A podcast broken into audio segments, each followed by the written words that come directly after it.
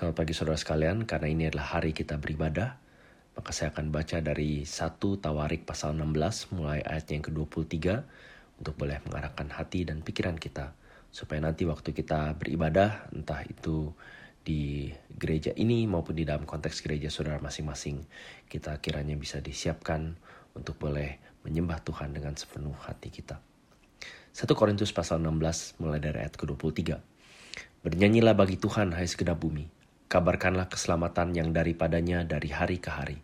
Ceritakanlah kemuliaannya di antara bangsa-bangsa dan perbuatan-perbuatan yang ajaib di antara segala suku bangsa. Sebab besar Tuhan dan terpuji sangat, dan lebih dahsyat ia daripada segala Allah. Sebab segala Allah bangsa-bangsa adalah berhala, tetapi Tuhanlah yang menjadikan langit. Keagungan dan semarak ada di hadapannya, kekuatan dan sukacita ada di tempatnya. Kepada Tuhan, hai suku-suku bangsa, kepada Tuhan sajalah kemuliaan dan kekuatan. Berilah kepada Tuhan kemuliaan namanya. Bawalah persembahan dan masuklah menghadap dia. Sujudlah menyembah kepada Tuhan dengan berhiaskan kekudusan. Gemetarlah di hadapannya, hai segenap bumi. Sungguh tegak dunia, tidak bergoyang. Biarlah langit bersuka cita dan bumi bersorak-sorak. Biarlah orang berkata di antara bangsa-bangsa, Tuhan itu raja. Nah, saudara di zaman perjanjian lama banyak uh, bangsa-bangsa berpikir bahwa Tuhan, dewa, dewi uh, yang patut disembah itu hanya berkuasa di daerah-daerah tertentu. Bahkan Kebanyakan orang Israel waktu zaman itu pun berpikir walaupun Tuhan mereka itu berkuasa, Allah Yahweh, Allah Abraham, Ishak dan Yakub adalah Tuhan yang spesial dan unik, mereka tetap menganggap bahwa Tuhan atau dewa-dewa lain masih punya kuasa di daerah mereka masing-masing. Tapi kalau saudara melihat sepanjang cerita perjanjian lama, maka saudara saudara akan menemukan bahwa para penulis perjanjian lama, para nabi, raja-raja seperti Daud khususnya yang mengajarkan puji-pujian ini selalu menekankan bahwa Tuhan Allah adalah Raja yang unik, yang unggul, yang lebih besar di atas segala Allah bangsa-bangsa. Dia adalah satu-satunya Tuhan yang unik yang senantiasa digambarkan sebagai pencipta langit dan bumi. Itu sebabnya ia tidak sama, sama sekali tidak bisa disandingkan, disebelahkan, dibandingkan dengan bangsa dewa-dewa atau Tuhan ilah berhala sembahan palsu lainnya. Saudara mengapa ayat ini penting? Karena kalau uh, saudara tahu kitab Tawarik, ini adalah kitab yang ditulis sebetulnya untuk bangsa Israel yang tidak lagi tinggal di tanah Israel, tapi terpencar ke berbagai uh, tempat di berbagai belahan dunia dan dan pada masa mereka, zaman-zaman kemasan Raja Daud, Raja Salomo sudah lewat. Mereka sudah tidak lagi dikenal sebagai bangsa yang besar, mereka tidak lagi dikenal sebagai bangsa yang berpengaruh. Karena kalau saudara tahu sejarahnya raja demi raja uh, setelah Daud dan Salomo mereka semakin lama semakin uh, semakin jauh dari Tuhan dan memimpin bangsa Israel jauh dari Tuhan sehingga Tuhan akhirnya mengusir mereka keluar dari tanah perjanjian. Pada saat bangsa Israel membaca tulisan yang baru saja kita baca tadi, mereka adalah bangsa yang kecil yang tidak punya nama sama sekali yang pada dasarnya ada kaum yang sangat-sangat minoritas di zaman di zaman itu.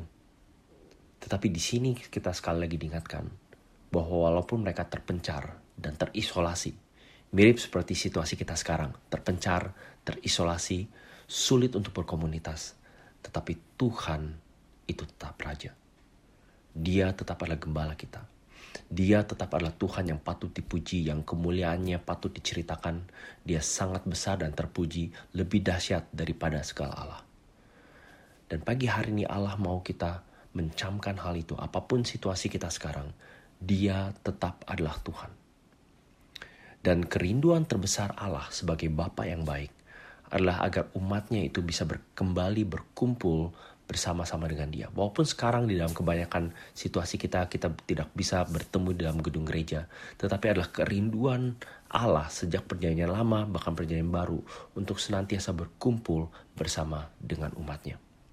Itu sebabnya walaupun kita bertemu dalam suasana online terpisah, um, tidak di dalam gedung atau lokasi seperti biasanya, kita diingatkan bahwa kita tetap mempunyai Tuhan yang sama. Bahkan kalau saudara membaca pasal uh, ayat-ayat kelanjutan dari pasal satu Tawarik pasal 16 ini. Sudah lihat misalnya di ayat 35. Dan katakanlah, jadi ini kalau tadi adalah pujian pada Allah, sekarang adalah respon kita kepada Allah. Katakanlah, selamatkanlah kami ya Tuhan Allah, penyelamat kami. Dan perhatikan, kumpulkanlah dan lepaskanlah kami dari antara bangsa-bangsa, supaya kami bersyukur kepada namamu yang kudus, dan bermegah dalam puji-pujian kepadamu. Ayat 36, Terpujilah Tuhan Allah Israel, dari selama-lamanya sampai selama-lamanya. Mari seluruh umat mengatakan amin. Pujilah Tuhan. Dalam banyak hal saudara, situasi kita, entah itu kita sekarang belum bisa bertemu bersama-sama secara fisik, atau kalaupun nanti kita sudah ber, bisa bertemu kembali di gedung gereja atau dalam situasi lain, kita kesamaan kita dengan bangsa Israel, Israel ada adalah kita kita adalah orang yang Allah kumpulkan dari dunia untuk menyembah Dia, untuk memuji Dia, dan untuk mengasihi Dia. Saudara konon ada seorang raja yang sangat dihormati dan dicintai oleh seluruh rakyatnya. Suatu hari seorang petani kedapatan panen sebuah wortel yang amat besar. Dan ia membawa wortel besar itu kepada sang raja dan berkata, Baginda yang mulia, ini adalah wortel terbesar yang pernah saya yang saya pernah atau akan bisa temukan selama saya bertani. Itu sebabnya saya mau persembahkan kepada yang mulia sebagai bukti kasih dan hormat saya kepada Baginda. Sang raja sangat tersentuh dan dapat melihat ketulusan hati si petani. Sewaktu petani itu berjalan keluar, sang raja berkata, Tunggu dulu, aku dapat melihat bahwa engkau adalah seorang yang merawat kebunmu dengan baik. Aku akan memberikan kepadamu sebidang tanah yang besar sebidang ladang yang besar sebagai hadiah, sehingga kamu dapat bercocok tanam sepuasnya di ladang itu. Si petani kagum dan amat senang tentunya, serta pulang ke rumah dengan girang hati. Dan pada saat yang sama ada seorang bangsawan di istana raja yang melihat semua ini dan berpikir, Wah, kalau ngasih wortel aja dapat ladang, apalagi kalau ngasih sesuatu yang lebih hebat dari wortel. Maka besoknya bangsawan ini datang pada sang raja dan membawa seekor kuda jantan hitam yang gagah.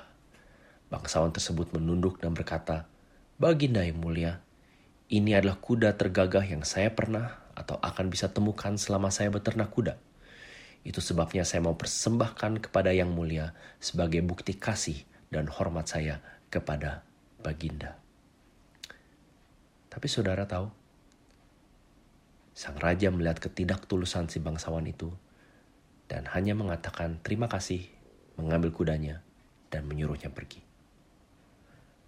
Tentu saja si bangsawan ini bingung luar biasa. Kok bisa begini? Maka sang raja berkata, Aku tahu maksud hatimu. Sini aku jelaskan. Si petani datang dengan memberi wortel kepadaku. Tetapi kamu datang dengan memberi kuda kepada dirimu sendiri. Saudara, betapa sering kita datang kepada Tuhan seperti si bangsawan itu. Betapa sering kita datang pada Tuhan yang patut dipuji oleh segenap bumi, yang kemuliaannya patut diceritakan di antara bangsa-bangsa, yang besar dan sangat terpuji dan lebih dahsyat daripada segala Allah. Betapa sering kita datang dengan perbuatan baik kita. Betapa sering kita datang dan merasa Tuhan patut menerima kita karena kita sudah memberikan yang terbaik. Atau karena ada sesuatu yang sudah kita lakukan yang pantas mendapat perhatian dan berkat dari Tuhan. Atau versi lain dari sikap si bangsawan ini adalah kita tidak mau datang pada Tuhan. Kenapa? Karena kita merasa terlalu baik. Atau kita merasa cukup baik. Atau, atau kita merasa kurang cukup baik. Saudara, ini semua mentalitas si bangsawan ini intinya semua sama. Kita datang pada Tuhan, tapi kita mulai dengan diri kita sendiri. Kita mulai dengan dengan pemikiran apa yang bisa aku dapatkan. Dan kemudian kita menilai Tuhan berdasarkan pemikiran kita itu. Apa yang Tuhan bisa berikan padaku? Apa yang Tuhan berkat Tuhan apa yang bisa aku terima? Nah itu sebabnya kebanyakan kita hanya mau datang pada Tuhan cuman waktu kita ada maunya. Dan Tuhan hanya berguna bagi kita, hanya indah dan mulia dan patut dipuji. Kalau entah bagaimana kemauan kita itu dipenuhi oleh Tuhan. Nah saudara, Tuhan Allah memanggil saudara dan saya beribadah untuk semakin mengenal Dia, untuk semakin mengagumi Dia, untuk semakin membesarkan Dia. Bukan untuk semakin kita dikenal, dikagumi, dan kita semakin besar. Tuhan mau kita semakin percaya. Tuhan mau kita semakin taat kepadanya.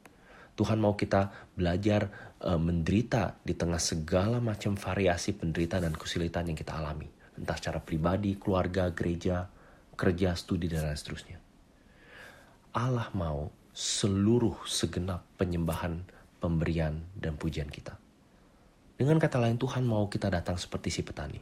Tentu saja, berikan yang terbaik bagi Tuhan. Tentu saja, datang dengan sepenuh hati. Tentu saja, please datang dengan sungguh-sungguh. Tapi bukan hanya karena kita ada maunya. Bukan karena karena di balik itu sebetulnya Tuhan kita bukan Tuhan Allah, tapi hal-hal lain yang kita anggap lebih berharga. Datang pada Tuhan karena kita mau mengikuti maunya Tuhan. Datang pada Tuhan. Karena seperti si petani ini, kita kita mau menunjukkan bahwa kita mengasihi dan menghormati dia. Mari kita berdoa. Bapak dalam surga sama seperti umatmu dari zaman ke zaman. Kami hidup dalam tanda kutip di pembuangan. Di tanah, di tempat yang asing. Entah itu di luar negeri maupun di negeri sendiri. Kami bukan lagi manusia dari dunia ini, tetapi sudah menjadi bagian dari kerajaanmu. Itu sebabnya di mana pun kami hidup, kami akan selalu merasa hidup di dua dunia. Hidup di dalam kerajaan Allah, tetapi pada saat yang sama hidup di dalam konteks budaya dan situasi dan zaman yang kami tinggal ini. Dengan segala kompleksitas, keindahan, keburukan, dan kerusakannya. Tapi kami bersyukur bahwa Engkau tetap adalah Tuhan Allah Raja atas segala sesuatu yang patut dipuji, disembah, dan muliakan. Dan kami bersyukur bahwa Engkau secara rutin memanggil kami untuk beribadah kepadamu. Secara khusus waktu Engkau manggil kami beribadah sebagai umat Tuhan bersama-sama di satu tempat, entah secara real maupun secara virtual, entah melalui fasilitas online maupun fasilitas gedung dan tempat ibadah. Dan kau juga memanggil kami secara rutin untuk beribadah dalam keseharian kami. Kami berdoa Bapak kiranya kami dapat belajar untuk semakin mengasihi dan menghormati Engkau bukan hanya waktu kami merasa butuh, bukan waktu kami merasa uh, ada hal yang penting, yang genting yang kami pikirkan dan doakan. Walaupun kami bersyukur, Engkau tidak menutup dirimu terhadap permintaan, kebutuhan, dan permohonan kami. Tapi kami berdoa Bapak mulai hari ini kami dapat semakin rutin datang padamu agar kami dapat semakin mengenal dan menunjukkan dapat engkau layak dan patut dipuji melebihi segala sesuatu. Ampuni Bapak kok selama ini kami hanya mau dan lebih rutin datang waktu ada sesuatu yang kami rasa engkau dapat berikan pada kami. Padahal sebagai Tuhan dan Allah yang penuh kasih, di dalam Kristus engkau sudah dan mau memberikan kami lebih daripada apa yang kami butuhkan dan pikirkan, yaitu dirimu sendiri, karaktermu, kemuliaanmu, kebesaranmu. Yang kami seharusnya tahu jauh lebih berharga dan lebih mulia dari dari dari apa pun. Firmanmu mengatakan bahwa mengenal engkau, mengenal kasih setiamu jauh lebih indah dan lebih besar daripada hidup itu sendiri. Kami berdoa Bapak kiranya kami menjadi umat Tuhan yang sungguh-sungguh mencari Engkau dengan segenap hati kami, yang sungguh-sungguh memberikan seluruh hidup, kami, seluruh kasih kami, seluruh komitmen kami padamu. Ampuni kami kalau selama ini kekhawatiran, kegusaran kami, kemarahan kami, ke, ke, kekesalan kami, ketidakpastian yang kami alami saat ini lebih menguasai kami. Lebih sepertinya membawa ketakutan dan gentar pada kami daripada nama, kebesaran, kasih serta pekerjaanmu. Tuhan kami berdoa kiranya Engkau berkenan untuk uh, mencium, menyetem kembali senar-senar kami yang sudah um, keluar dari nadanya. Dan kiranya boleh semakin selaras dengan Injil kebenaran di dalam Kristus. Karena melalui dan di dalam namanya saja kami berdoa. Amin. Selamat hari Minggu. Tuhan kiranya memberkati ibadah saudara di mana pun Anda berada. Amin.